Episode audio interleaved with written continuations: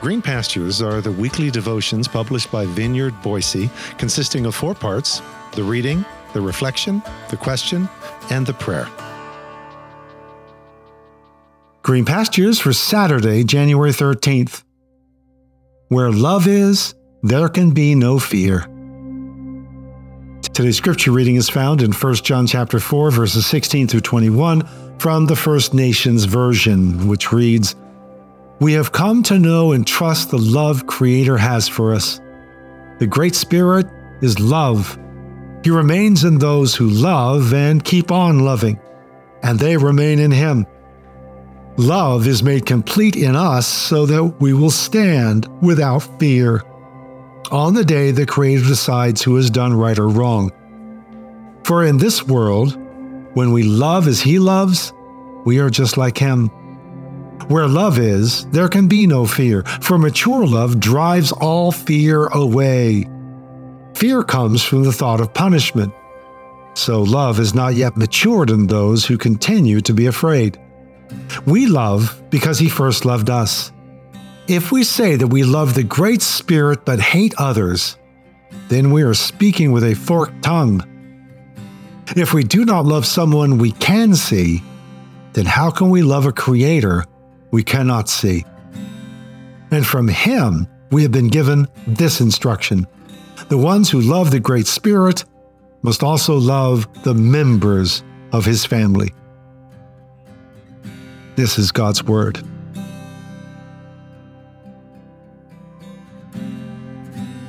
She was sitting alone and writing at a table in a Mexican restaurant in a neighborhood of greater Los Angeles when she heard a group of five men sitting at an adjacent table, hunched over their beers, loudly exclaim a racial slur that she couldn't help but hear. Initially, she froze. Then she decided she wasn't, as a woman of color, simply going to freeze in fear, nor simply ignore it, nor abruptly gather her things and leave. She decided to engage them, to say something. Her first thought was bigots, or more like bigots. But then she looked at the men and then engaged in what she describes as the practice of wonder that she had embraced in all of her encounters with people, and then said instead, and then said instead within uncles.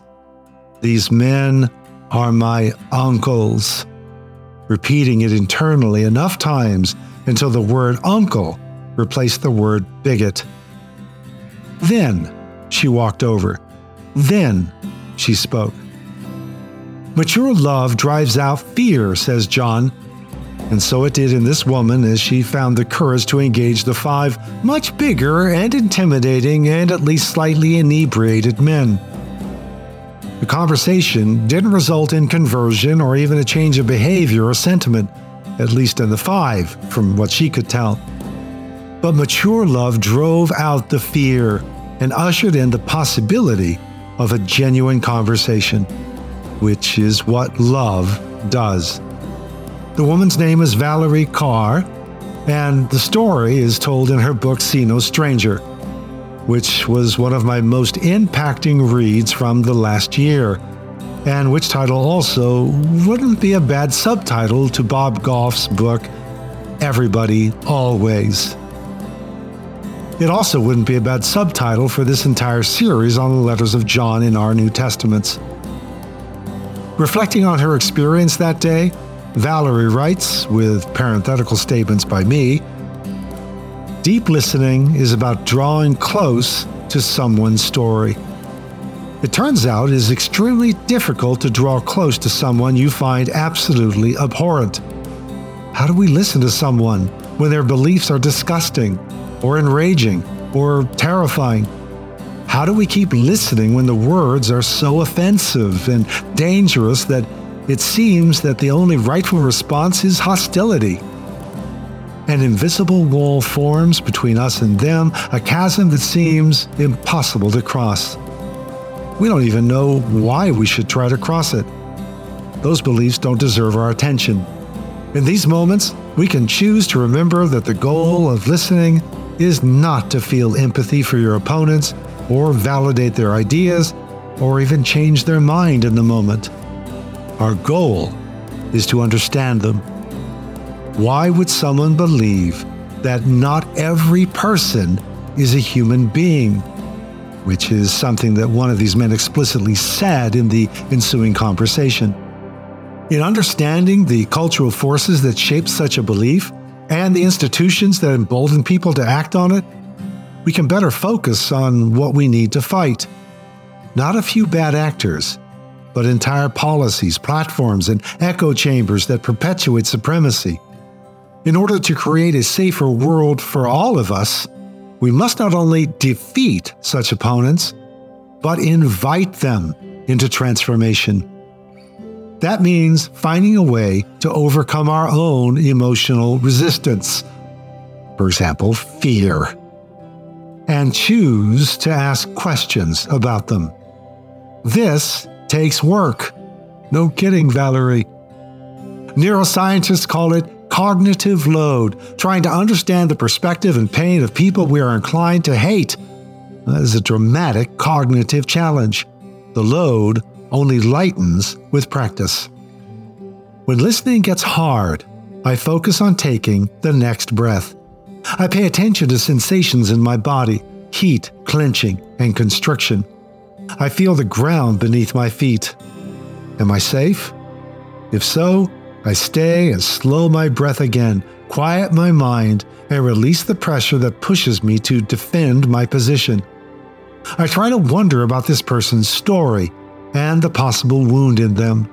I think of an earnest question and try to stay curious long enough to be changed by what I hear.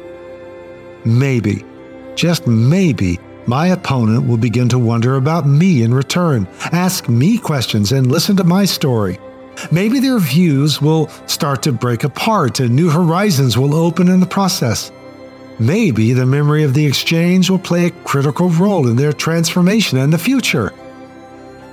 And then again, maybe not. It doesn't matter as long as the primary goal of listening is to deepen my own understanding. Listening does not grant the other party legitimacy, it grants them humanity and preserves our own. So, as we pause for a moment of personal reflection and prayer, ponder when have you most recently had the opportunity to practice some deep listening with someone with whom you strongly disagree?